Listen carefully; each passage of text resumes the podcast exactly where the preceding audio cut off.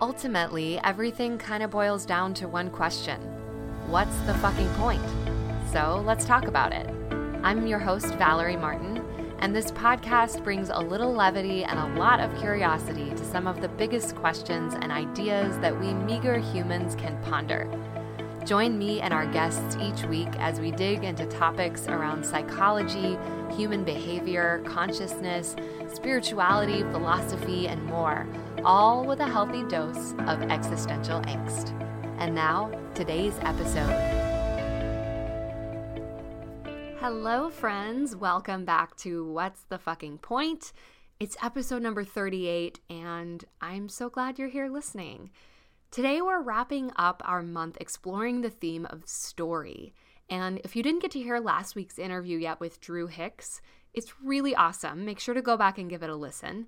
And it's kind of funny because four out of my last five interviews have been dudes. And in the previous 20 plus episodes, there was only one guy I interviewed. So it wasn't intentional, but it's always interesting when we notice patterns or cycles, just sort of like, hmm, why might that be? And I'm just trusting it because these were all great interviews with these guys.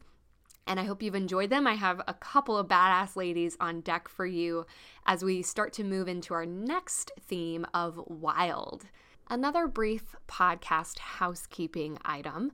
I've been feeling recently that moving to bi weekly episodes is what feels right for the time being. And I'm trying to honor that despite my inner critic voices and all of that crap, because in general in life, I'm trying to pay attention to how rhythms feel and allow that to inform when I might be entering a different cycle with something, which is something that I really invite you to explore too.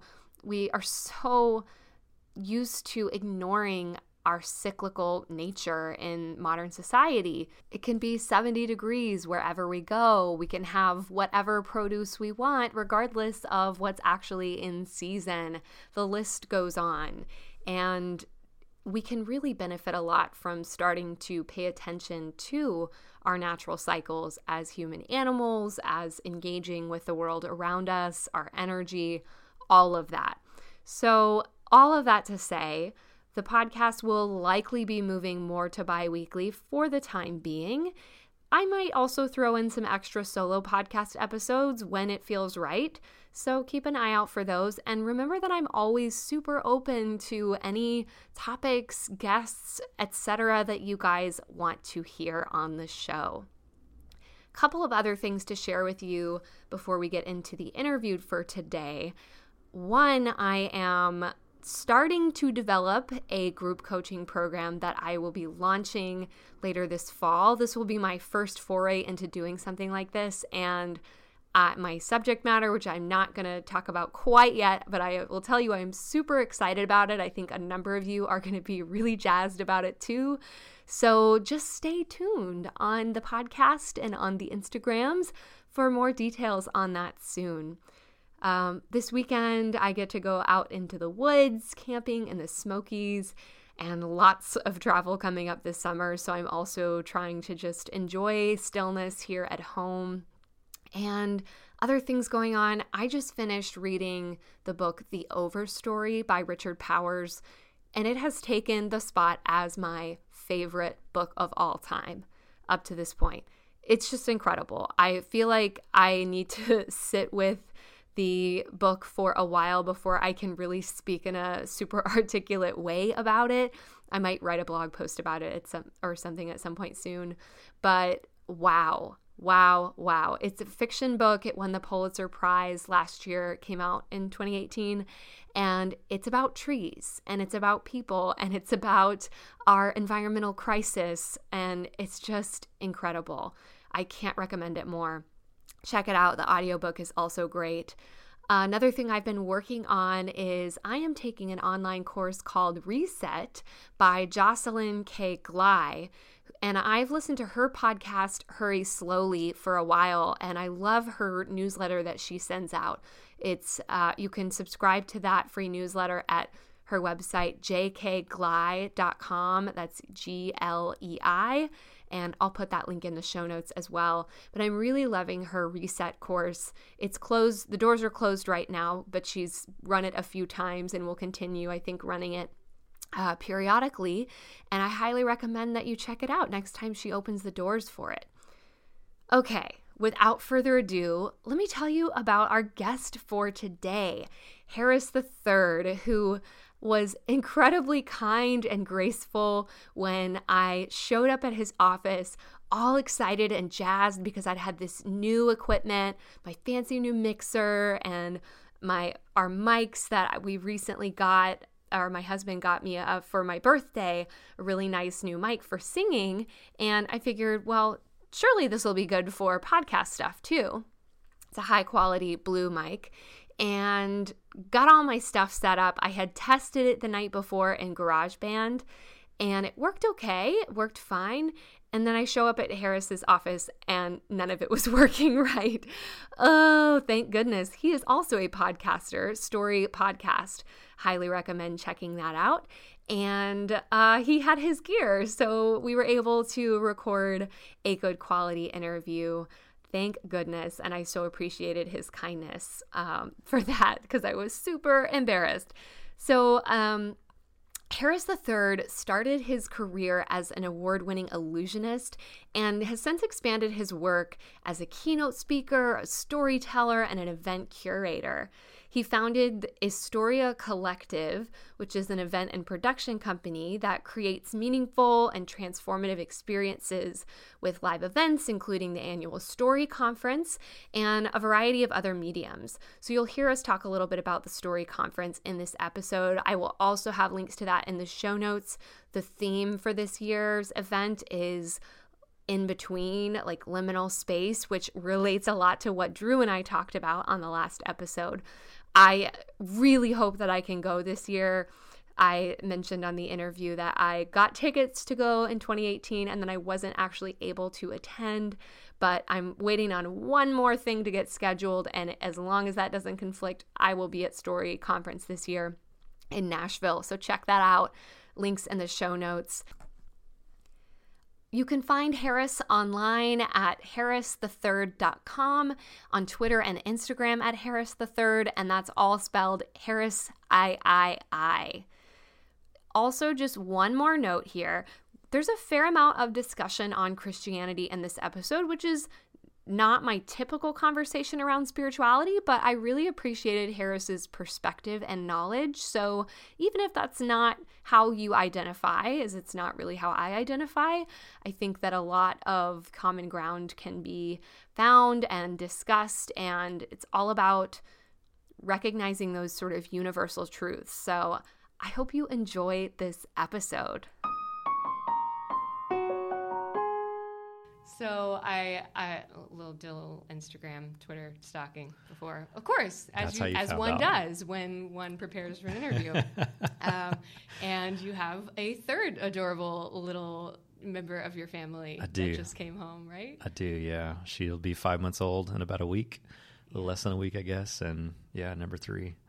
Awesome. Um, it's been. I was joking around before we started recording that, you know, it's people who say it's hard to go from one to two kids, um, but that it's easy to go from two to three are liars. That it's every time you add another member to your family, it's all hard. Yeah. So it's interesting how we debate about no, it's easier to go from this number to this number. It's you're having a child and raising them and protecting them and nurturing them and yeah you're literally responsible for them at all times that is correct yes needs. that is very correct yeah so. i don't think the same is true with cats um, i'm a cat person I'm a, I'm a, good aunt i'm a cat person and uh, I, although i think i don't qualify for crazy cat lady status until i hit three so i'm, I'm holding That's firm funny. too it's funny that yeah i've never thought about animals it's uh we had chickens one time um, and because I grew up on a farm, nice. and then later in life, while my wife and I had chickens, we just for a few years, and I called my grandfather. I was like, "Hey, we're gonna get some chickens.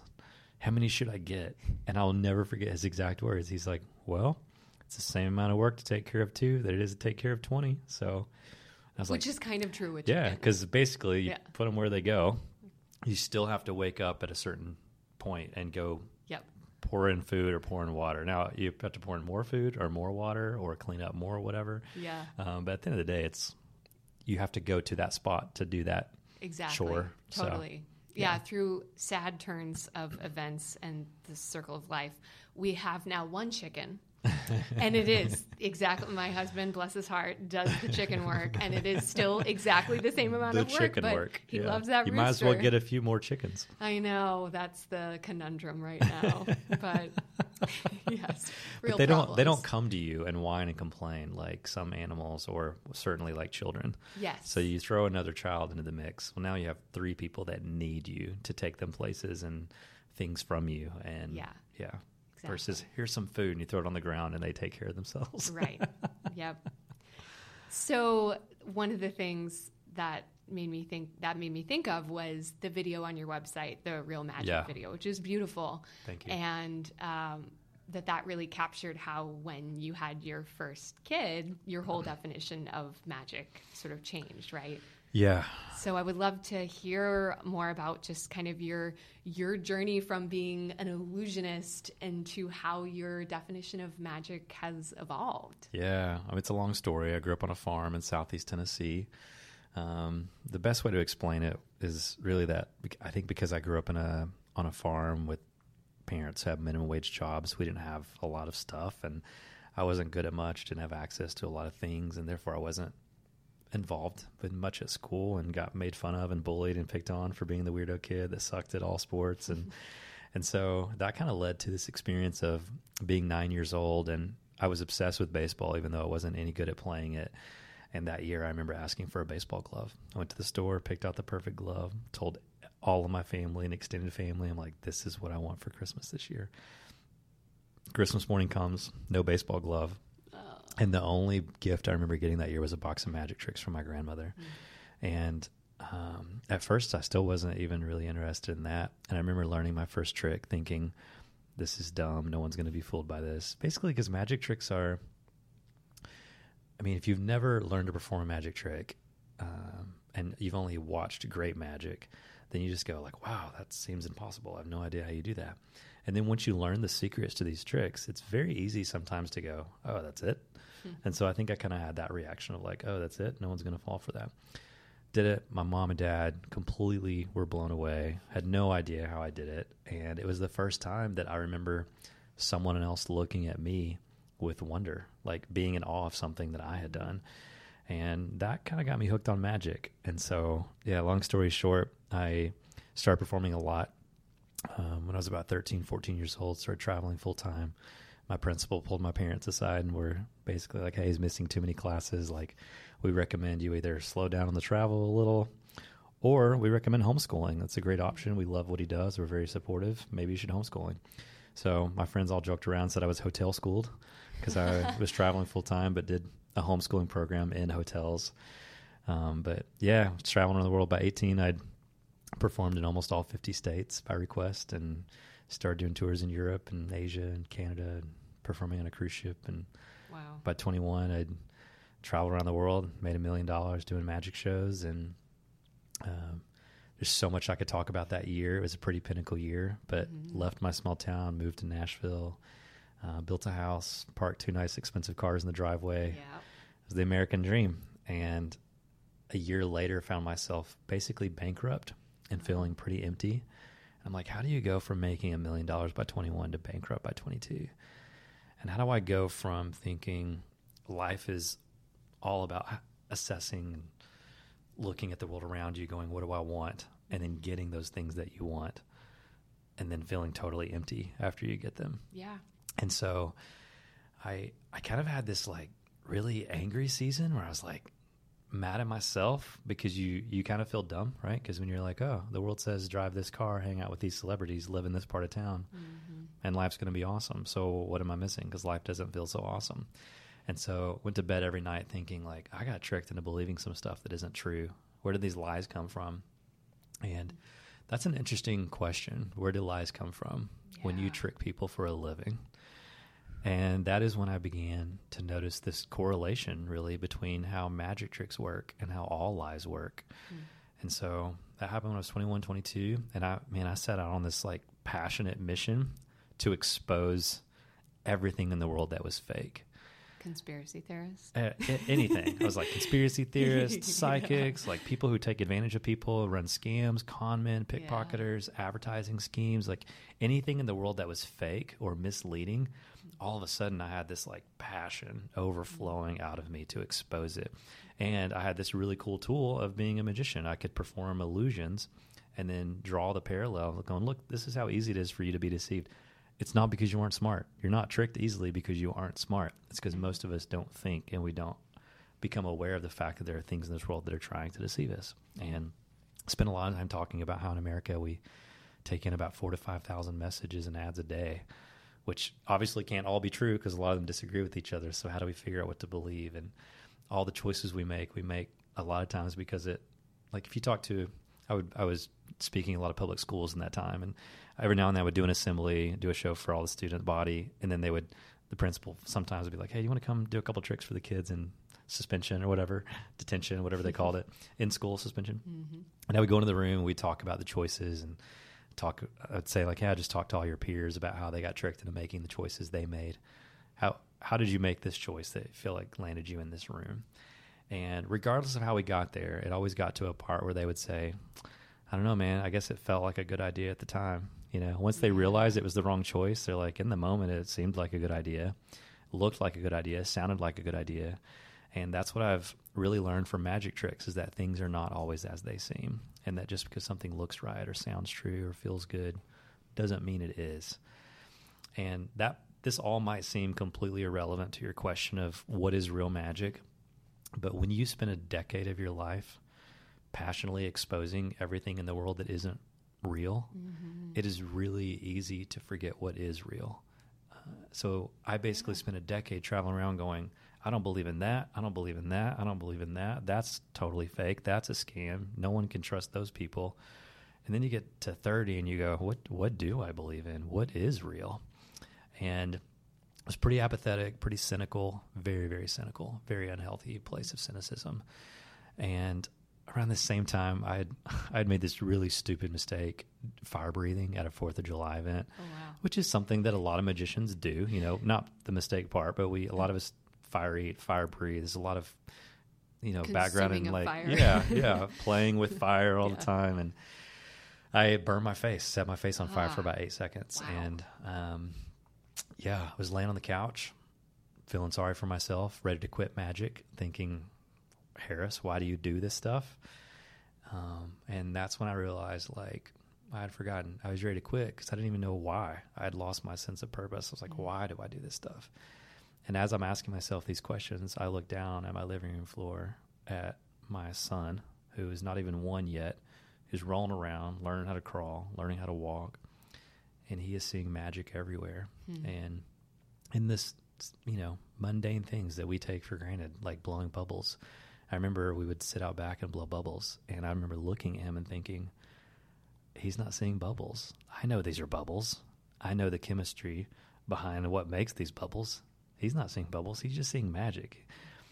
And that's when it began to hit me the irony that people like you would call people like me a magician, and they would refer to the stuff that they see me perform on a stage as magic, even though it's not really magic. I'm not a sorcerer like witchcraft yeah. person. I'm like, I don't know how to make stuff actually levitate and create the illusion of it, right? Mm-hmm. Which means you can't see an illusionist perform magic. Mm-hmm. You can mm-hmm. watch them perform tricks. So what what is the magic? And that's when I realized the magic is something that you feel. It's that sense of childlike wonder. Um, when what's possible or impossible kind of gets blurred when you question, when you have that experience that can't be put into words um, when your imagination gets stirred. You know, it's like you talk to someone who went to see their favorite band that they've waited their entire life to see, and you go, "Hey, how was the show last night?" And they're just like, "Oh, it was." Uh, it's like you see them struggle to find the words, yeah. and sometimes you just land on it was magical. Mm-hmm. Well, define that. I don't know. That's the word I go to when I don't know how else to explain it. Yeah. So to me, real magic is something that I am. I now use my work, and it's all aspects and variety of ways these days. Um, it's something that I, I try to help people believe in. You know, Roald Dahl famously said that those who don't believe in magic will never find it. Hmm.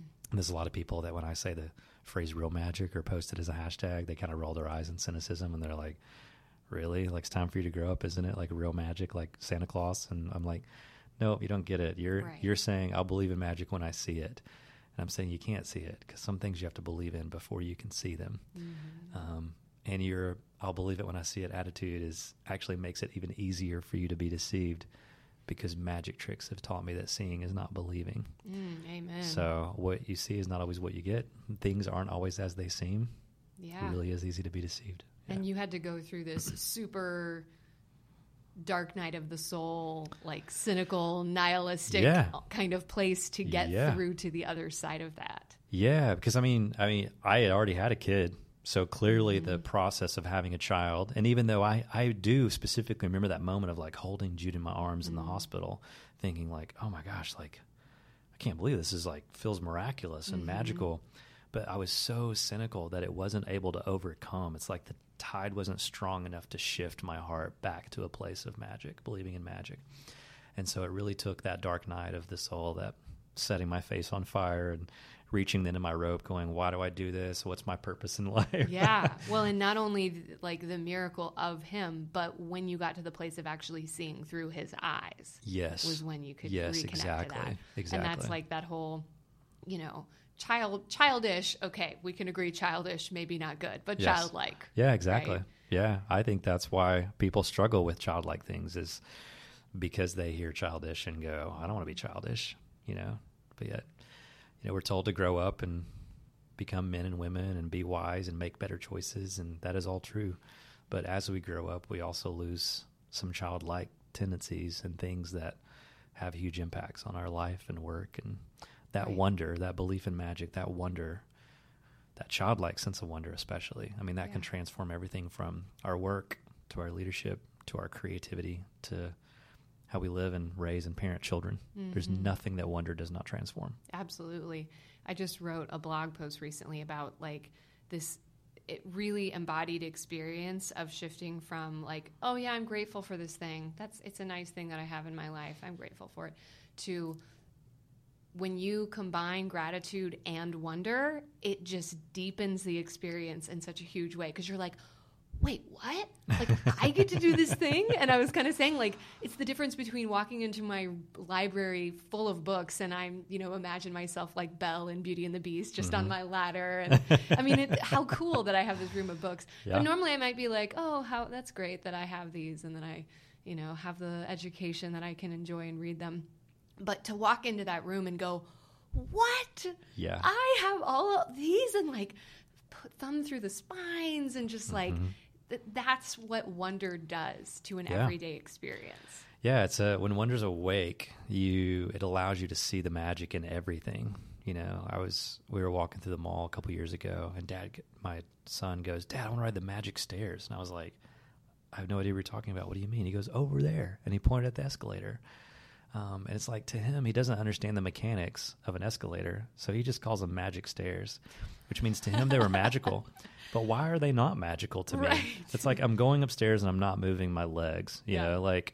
And how many people had to innovate and fight through breakthroughs to get to the point where we're like, how? Why would they not get stuck, or how do they like interlock with each other? I'm like, if you just think of something as simple as an escalator, I don't know why my mind went to that example, but I mean that escalator is like we should be in awe that Right. that the human brain created something like that. Yeah.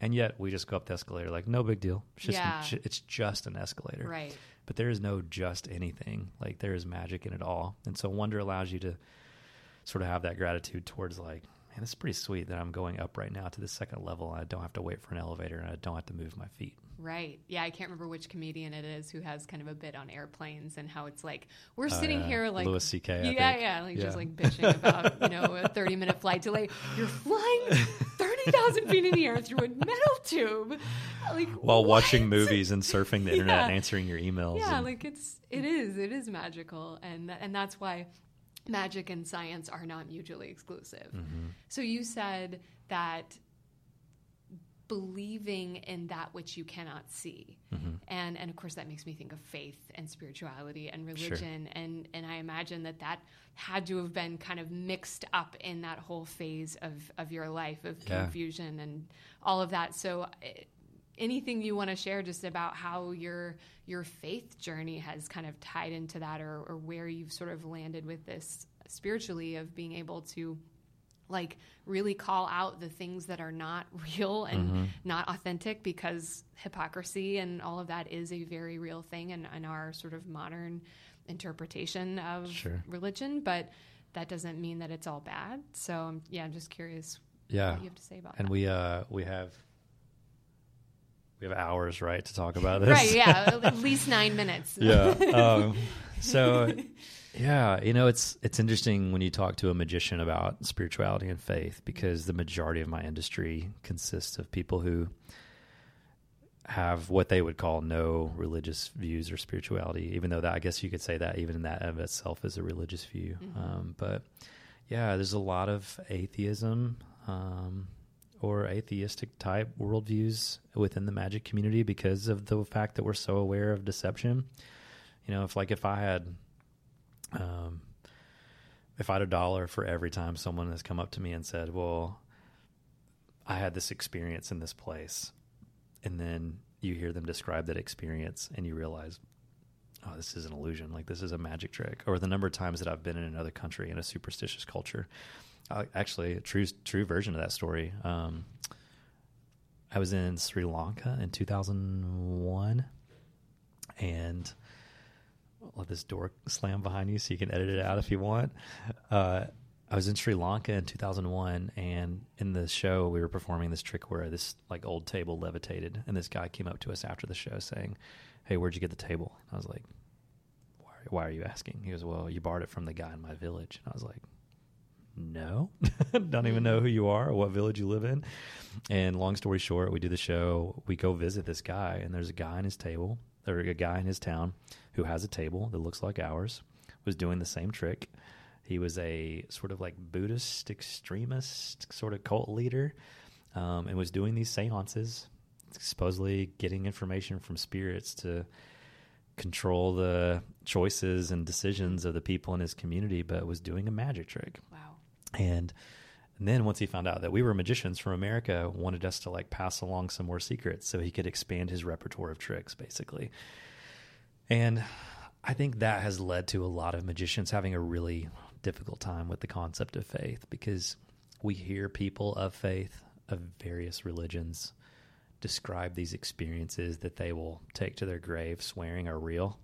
And then we go interact with psychics and spirit mediums and witch doctors and fortune tellers and they come to our conferences and read our books and take our classes. And we go gosh if if every 99 of these examples out of 100 is fake it's pretty hard to believe that there's that one individual one that just might be real. Mm-hmm. um, and so i think they kind of just end up writing off the entire supernatural world um, completely. And so i think that's where i was after growing up a little in my as my late teenage years my early 20s i got to this place of where I was in that season of cynicism where I started to like allow the faith that I grew up with as a kid that was kind of like hammered into me growing up in the Bible Belt, mm-hmm. let that slip away a little bit. Um, and, you know, it's interesting to use the word hypocrisy because I think that shaped some of my worldview in my early 20s. I was going, you know, how not only am I experiencing a lack of experience uh, in the world with the supernatural or experiences that I would label as spiritual in my elementary worldview at the time.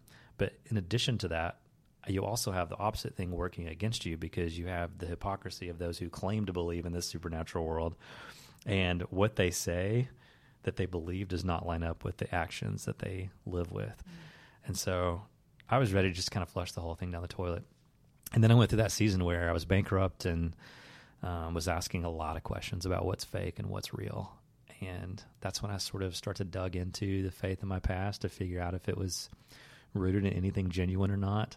Yeah. Um, we could spend the next few hours, I guess, talking about everything from like apologetics and how do you test the inerrancy of an ancient book of scriptures to talking about archaeological findings and digs and I mean when when you combine all of that science with just a basic approach to philosophy um, I keep saying to make a long story short, and then I go on and on and on. So it ends up being a long story anyway. But to make a very long story as short as I can, it, it led me back to a place where I have to go, gosh, it almost takes, for me, it took more faith to not believe.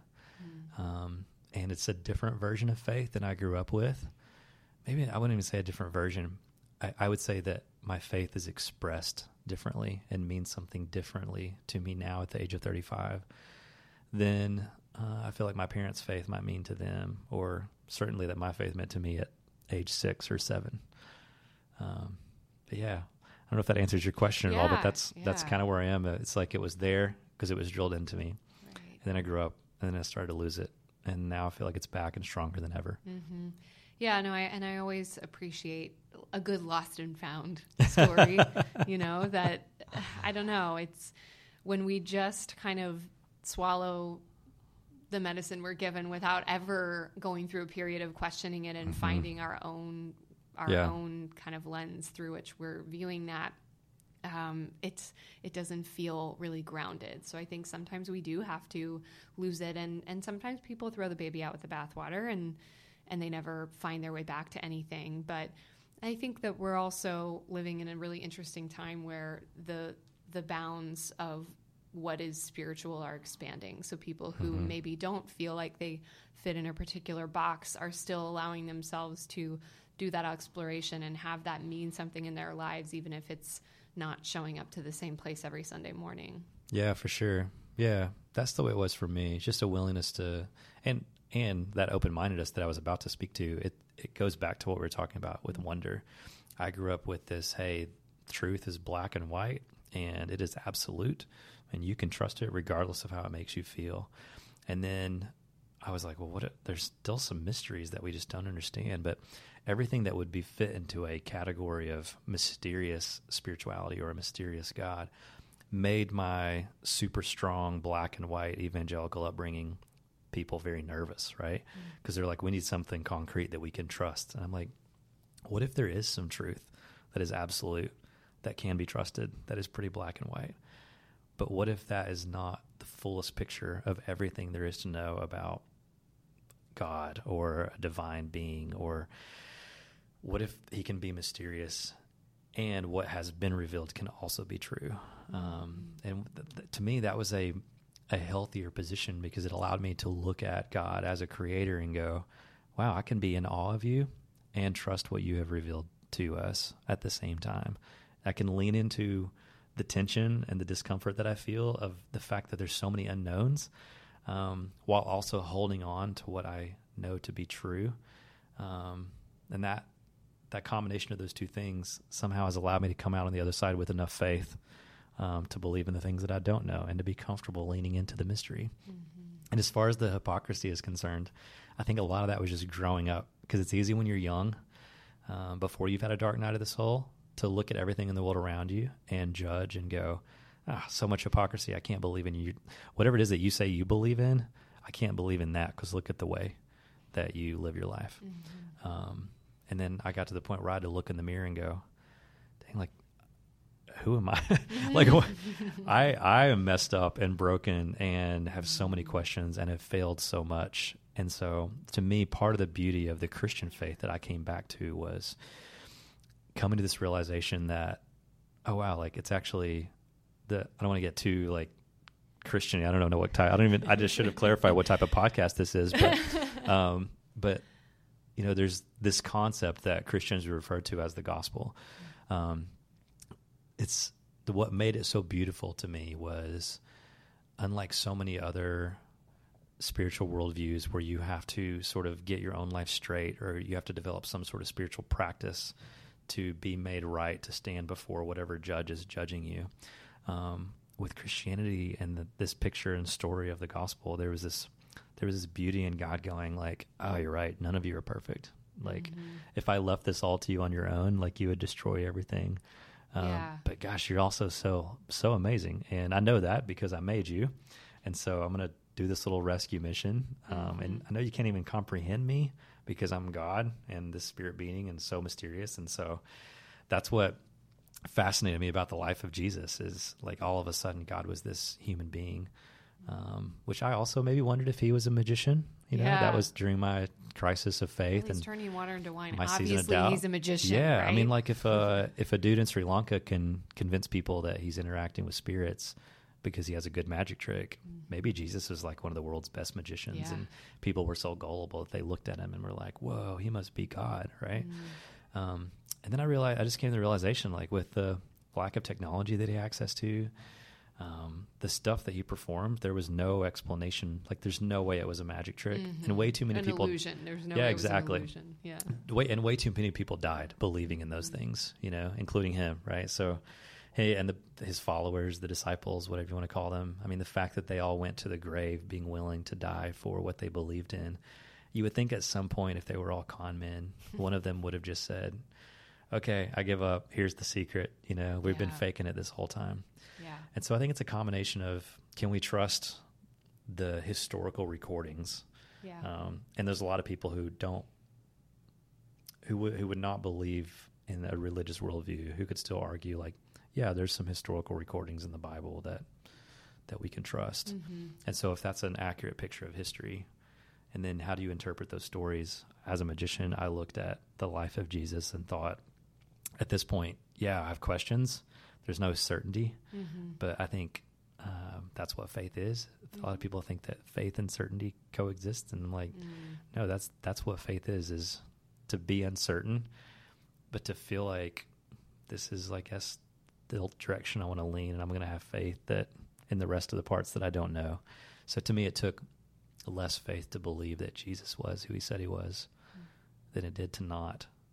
And if you if he was who he said he was, well, now all of a sudden you have to take all these things that he said very seriously, right? Mm-hmm. And so I think I got off on a rabbit trail there, but yeah, to to look at the life of Jesus, who was literally this person who said, "Man, I'm going to come and I'm just going to die for you guys, so that you don't have to." This because of this holy picture of God.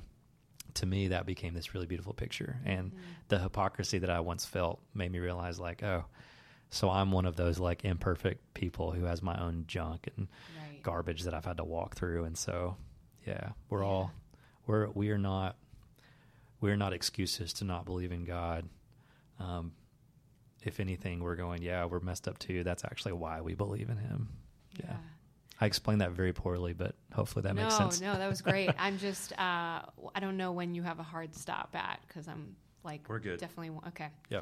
Um, no, and I think that talking about the the stories of the gospel and the stories of of and teachings of Jesus. As someone who knows very little, I like went to Sunday school through, you know, second grade, and then I found eventually found my path to Unitarian Universalism, and and uh, so there's parts of it that I'm like, I I don't even I can't even say that I disagree because I don't know it well enough to whatever I might be disagreeing with might not actually Sure. be the thing that's so you know like the idea of um, we're all imperfect 100% and we're still whole and lovable anyway right still inherently worthy um, the, the whole original sin thing i'm like "Eh, I don't know. I don't know about that. But anyway, so like the the those stories and like you said, we know that there are some historical accounts.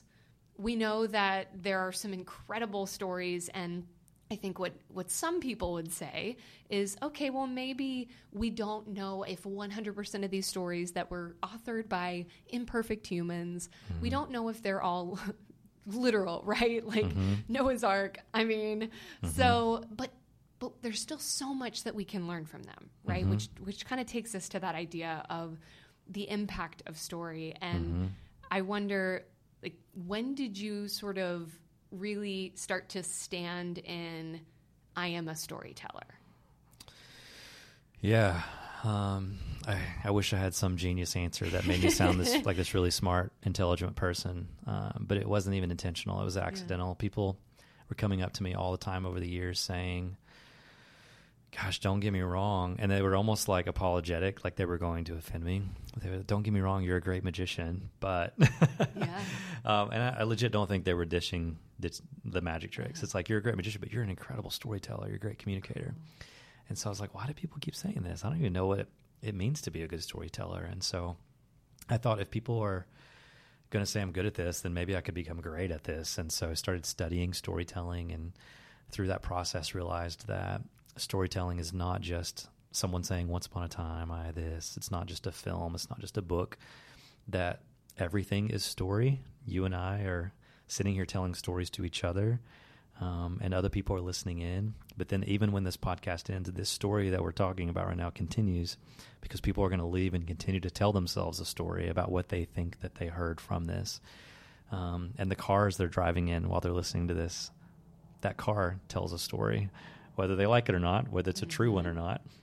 Um, is it on brand? Is it on brand? yeah. I mean, nothing, no one understands that more than millennials, I think, yeah. right? But that's why we're drawn to certain brands. It's why advertisers have tapped into storytelling because they know that I can establish a narrative in your life that makes you go, oh, I am not the full expression of who I am as a person unless I wear this brand, yeah. drive these kinds of cars, wear these types of clothes, wear this makeup or this scent on my body or these shoes or yeah, it's all we're all crafting this narrative, this story that we're trying to tell through the way that we live our lives and mm-hmm. um, again, I, that's why I love the subject matter of this podcast because it it ties right back into these types of conversations around spirituality because everything is a story, mm-hmm. um, and even even when cavemen were sitting around, I wasn't there, so I don't know what they did or everything they talked about.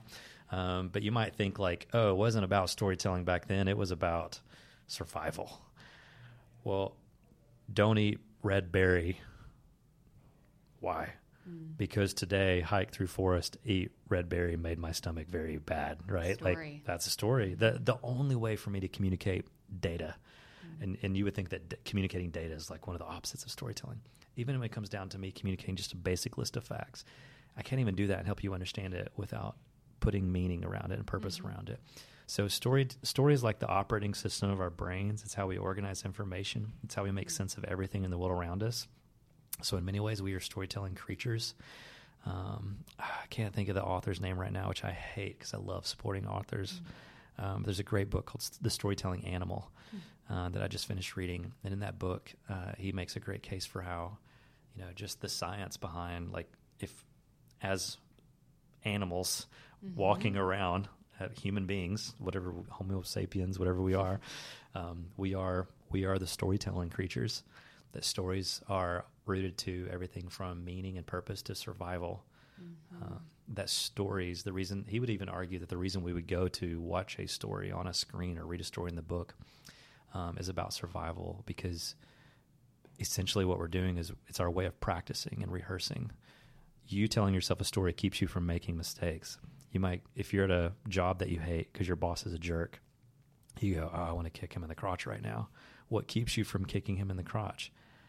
because you whether you realize it or not, your subconscious goes ahead and plays that story out. Yep. You may not be able to go back and remember it because it happens so fast, but you go, okay, I can see the part where I kick him in the crotch, and then I can see the part where he goes, "You're fired," and then I see packing up my stuff and having to call my mom, and then I go.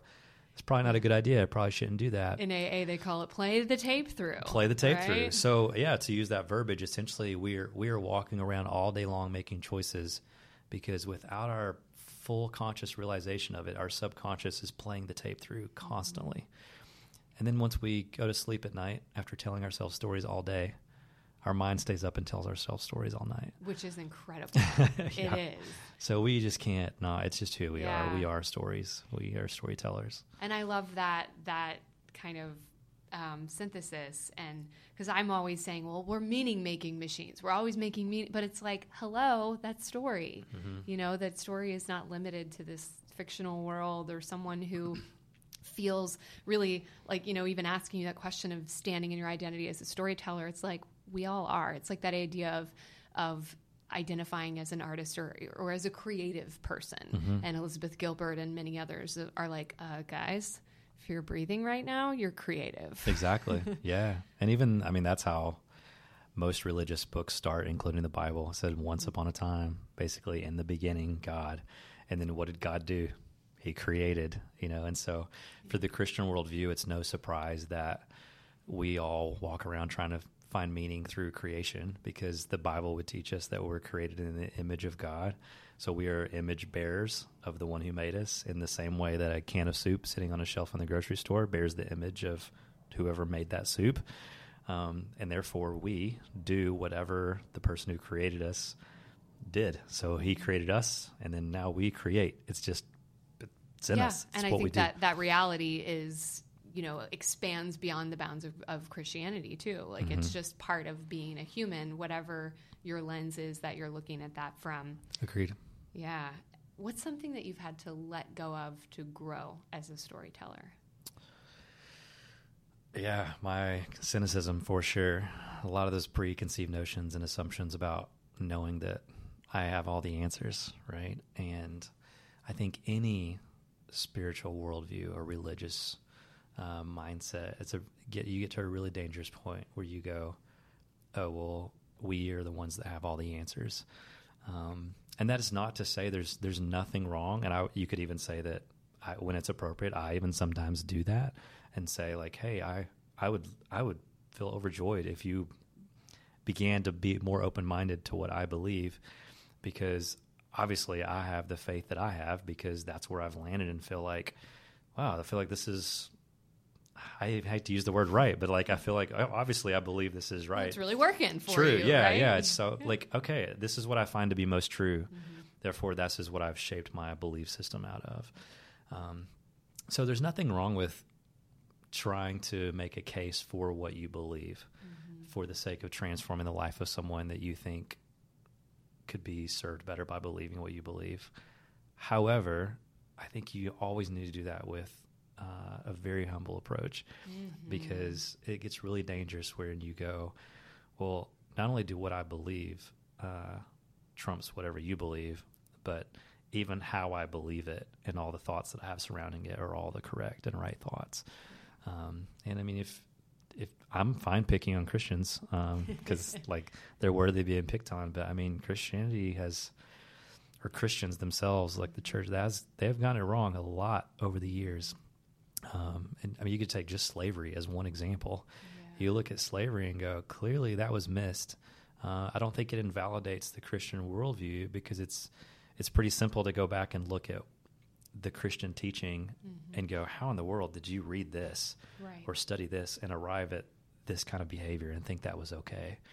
Um, so it doesn't invalidate the Christian worldview, but it does make you go, okay, regardless, there was some pretty smart, intelligent people who stood by and made a strong case for why they felt like they should be able to own slaves. Yeah. And somehow they, we all saw the light. So what is it right now that we're going, oh, I'll go to my grave with this? It's like, hold, hold that pretty humbly. Right. Be willing to allow that sense of childlike wonder to stay awake in you. Mm-hmm. Um, and I think that mirrors the creative process. Yeah. Back to your original question, because it allows creating is really seeing something um, and helping other people see something that they don't currently see, or creating something that doesn't currently exist. Um, and really, that's what storytellers do. Walt Disney's character in the film Saving Mr. Banks, which I'm told the screenplay writer wrote off of. Obviously, he, they had to get to know. She listened. Must I can't only imagine how many hours of tape listening to Walt Disney talk about his worldview and how he f- told stories and why he told stories and it got sort of synthesized into a statement in that film where he said that's what we storytellers do. We restore order with imagination and instill hope again and again and again. And hope i think is has ties to religious views. It's, Oh, yeah. it, feels, it even Hope sounds like a. Yeah. yeah yeah. So it's like why why would this businessman who told stories made movies and built theme parks talk about hope? That's pretty deep. That's a deep purpose for someone who makes movies and it because that that's what he felt like storytellers do is he gives people hope but he does that by restoring order with imagination. So that's what i think creators do. It's what storytellers do. We look at a world we look at things that we feel like are broken or messed up. We restore order among that brokenness and that mess. We restore order with imagination which means we tell a story that helps people reimagine what might be possible. Mm. And that becomes a birthplace of hope. Yeah. You know, and I'm trying to like watch my own cynical mind because a minute ago when you were using that example of slavery and and like how okay, well this probably wasn't what was meant by, you know, this passage or whatever. Um and just like that there are people who are in power who may not all of them but many of them may call themselves Christians and yet they are supporting policies that pe- keep people that that support our system of mass incarceration that is you know mm-hmm. largely incriminating black and brown people mm-hmm. and and so in essence then telling themselves the story that like well no we're just doing the right thing Yeah. because this is the law and Yeah. they're not telling themselves a story that's actually accurate and based on the history and so Yeah. then taking that to like restoring order with imagination is like we are at this crossroads of really having to imagine what might a world look like that actually actually abolishes slavery. Yeah. and all Yeah. of the everything that's come as a result. Yeah, yeah, it's it's heartbreaking to watch, and at the same time, I have hope because there's also some incredible people of the Christian faith that are quite literally leading the charge on abolishing slavery worldwide. And so, you know, the Christian church gets it wrong so often, and so many times we also uh, take the lead on trying to correct the path, and um, it's a, a lot of this comes back to kind of what I was saying about how easy it is to be deceived. We're all a product of our upbringing. We all grow up. Parenting is storytelling. I've learned every day. I'm trying to get my five year old to believe a story uh, about himself yeah so that he will believe it and live it out. And for the rest of his life, he's going to get messages and bullies and advertisers who are going to say, You are not this unless you do this or have this. And they're going to tell him a story that's very different than the one I'm telling him. And so I'm fighting for him to believe that the story that I'm telling him is worth believing so that he can be who he's meant to be and live his fullest potential. Um, And so, therefore, I think there's a lot of people that, you know, Christian is a really horrible label. Um, it's labels really fail, especially when it comes to religious. You take even a bookstore, for example, like if you go to a quote unquote Christian bookstore, like a Lifeway store or something, well, I heard they're all closing or something, so there's not going to be many left. But if you think about like, hey, what's on the sign? This is a bookstore that's Christian. But yeah, if you go in that bookstore, there are multiple books sitting side by side that completely disagree about what it means to be a Christian. totally So that means that one of them is either lying, or maybe we should just stop with the labels. That maybe Christian is a is a good noun, but not a good adjective. That maybe it's something that you can be, but you shouldn't use it to describe your stuff.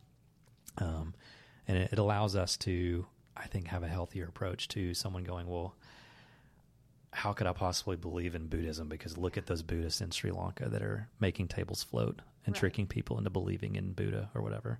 Or look at these Muslims in whatever. Like, I can't believe anyone would ever believe and have an Islamic faith because I can't believe they walked in and did the suicide bombing. It's like, yeah well, they're all products of their upbringing. That label is failing at describing people. Um, so why don't we see them as humans 1st and then maybe sit down and over a cup of coffee or a cup of tea, understand what they mean when they say faith. And I totally agree with that. And I think that we've got to see each person as an individual and understand that everyone's interpreting things through their own their own story, their own lens. And even though I've been at points in my life where I probably bristled at that word because of some of the people that I saw who used that word. But then when I'm like, oh wait, there's Rob Bell Christians and there's Anne Lamott Christians and there's like uh, then then it's it's like okay it, we're just talking about what is what is the individual and and I agree that the label is not always very helpful. Yeah, it was. Yeah, it's actually uh, Rob Bell wrote his, his first book. I think was called Velvet Elvis, um, and in that book he he wrote that line where he said Christian is. I forgot exactly what he said it, but it's a good noun. It's a terrible adjective. And in that time, I was having this frustrating season because here I was coming back to my childhood roots of a Christian faith. And all I had these non-Christian friends that were kind of making fun of me, going like, "Oh, he's like a Christian illusionist now. He's like Christian magician."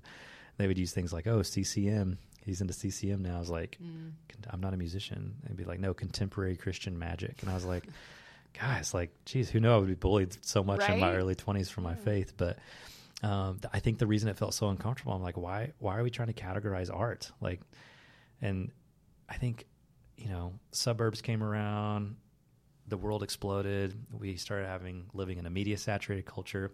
Parents freaked out and go, oh, I don't want my kids listening to this music or re- watching these kind of movies.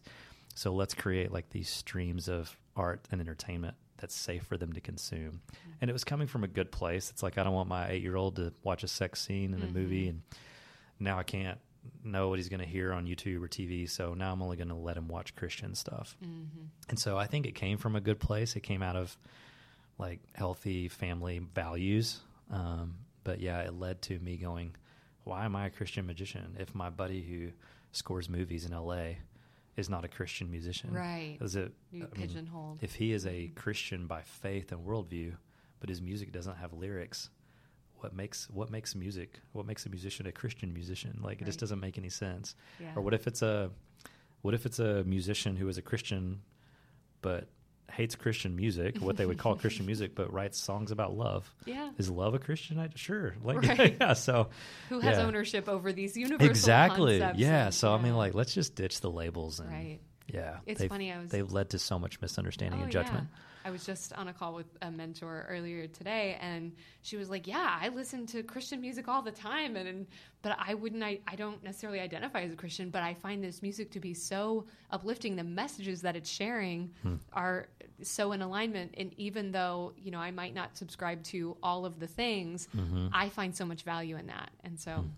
Yeah. Yeah. So I know we got to start rounding the bend, but I obviously we need to hear about story in terms of what you do with Story Podcast and the conference coming up. I know Sure. some of the presenters have just been announced.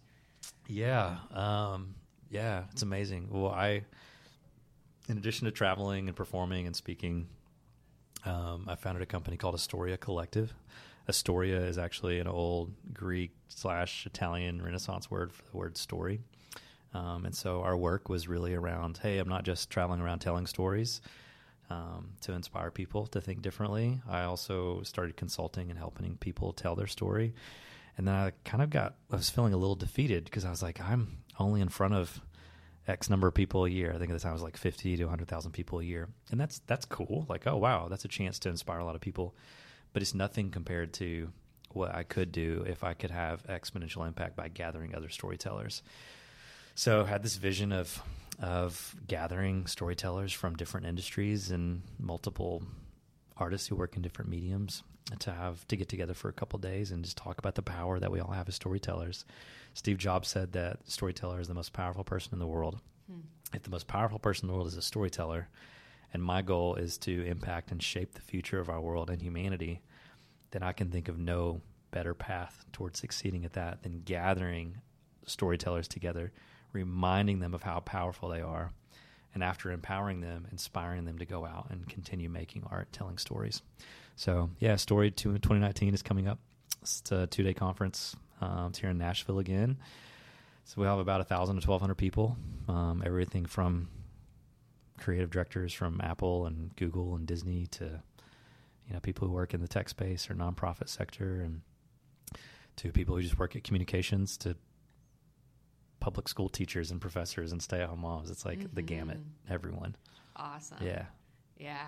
I'm like waiting on one thing to get scheduled in the fall that's supposed to be. And I'm like, better not be that weekend because I'm going to be there. Last time I told you on my email, I like bought my ticket and I was so jazzed. And then someone emails me like a week and a half before the event and is like, oh, could you come and like teach this for us? That this, and I'm like, it was such a great opportunity. And I was so pissed that I had to miss it. But this year, oh gonna yeah there. you would dig It- this year Oh my gosh! our theme is uh, of- I mean, the video from last year was incredible. I'll put it in the show notes. Like people have to go. It's just like talk about wonder. I mean, that was the theme. But yeah. Yeah. this year looks pretty incredible too. But even the subject matter of your podcast, I mean, our theme this year is between no longer and not yet. And Yeah. story is not. I tend to be somewhat public about my faith, and so therefore a lot of people misunderstand the story. But I mean, it has zero religious affiliation. We have no agenda to like, you know, change anyone's belief system Yeah. um, about their religious views. Um, but we want to change the belief system about the role they play in the world as storytellers. And Yeah. it's incredibly diverse. I was laughing because one year I looked out and saw the copywriting team from Victoria's Secret Wow. sitting next to the writing team from uh, a very conservative religious organization called Focus on the Family. and I'm like, these two are like politically, spiritually, they're probably like enemies of each other. But today they were laughing, high fiving, getting along with each other, hanging out at a Mhm. conference um, because they were both talking about their shared passion around the role they play as storytellers. And awesome. so it's this really beautiful event, but but the between no longer not yet theme was inspired by an an old mystic spiritual concept called liminal space. Mhm. Um, and that when you step out of something old but into something new, but you feel caught in the in between, You're in the hallway. yeah, the hallway is like really frustrating and uncomfortable. but the correlation between that and the creative process, Mm-hmm. um, I mean, there's so much work to do, to do as storytellers that can't be done unless we're willing to just sit in the liminal spaces. You can't skip that part. Exactly. Yeah. So between no longer and not yet. Yeah. Can't wait. Awesome. so, Harris, what is the fucking point? Oh, that's a great question. that is a great question. Uh, you know, for me, my faith obviously informs that, as I'm sure everyone you ask that question to. Um, and it's sort of a trick answer because I would say the point, I guess, is to to glorify uh, the divine being that created me with my life. And I think from the outside looking in, people go, that sounds like what a selfish being that you're put on this earth to just spend the rest of your life like glorifying that person. Um, but what I love about the Christian faith is that uh, that divine being that we that I would call God um, finds His most joy when I am most joyful and fully alive. Um, and so it's this like win-win scenario of you know, going back to that analogy I said earlier of whoever makes it is the one that gets to label the product. So it's like, I feel like if God made me in his image, then he gets to decide what my image is.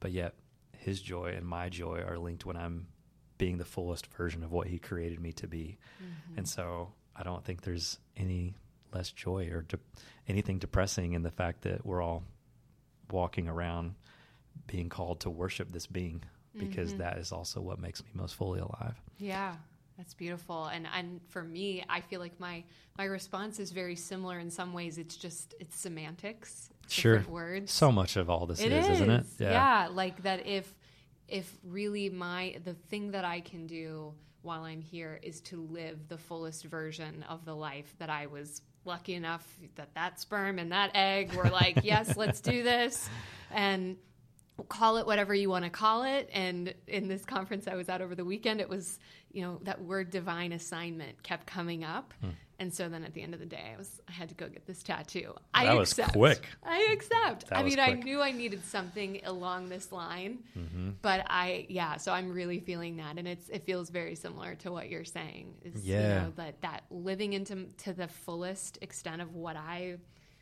was put here to do.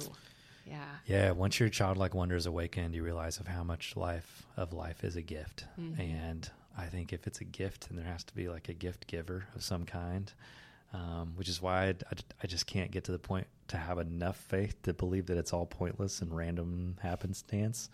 Um, and I think that, you know, if those are gifts from a God being, then what we do with them is kind of like our gift back to Him and to each other.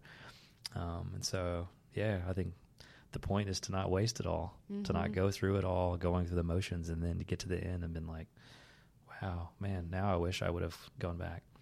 It's time. You can't get it back. Yep. So make it count. Mm-hmm. Awesome. Well, thank you so much. And I will put all the story uh, conference links and everything in the show notes, but just tell people really quick in case they are too lazy to go look at the show notes. Where do they go to buy tickets? Yeah, our annual event is story uh, 2019.com. Cool. So it's Story 2019. You can learn more about Story at storygatherings.com. Um, my company is Astoria.com. We have a whole group of partners that are doing amazing work around the world. And then I'm uh, at Harris the Third on all socials, and that's my website as well, harristhethird.com. Awesome. So three eyes, like the Roman numeral three.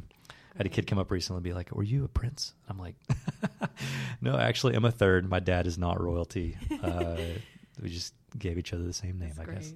oh, thank you so much, Harris. This was awesome. It's my pleasure. OMG, friend, you made it all the way to the end of the episode. It is truly an honor that you've chosen to spend this time with me. And if you haven't already, make sure to subscribe on Apple Podcasts, Spotify, or wherever you listen. You can find show notes for this and other episodes at valeriekmartin.com slash podcast, and that's just the letter K.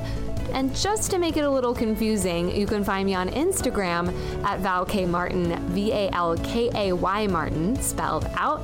I love getting DMs from you guys about what you're enjoying in the podcast, questions, ideas for topics or interviews.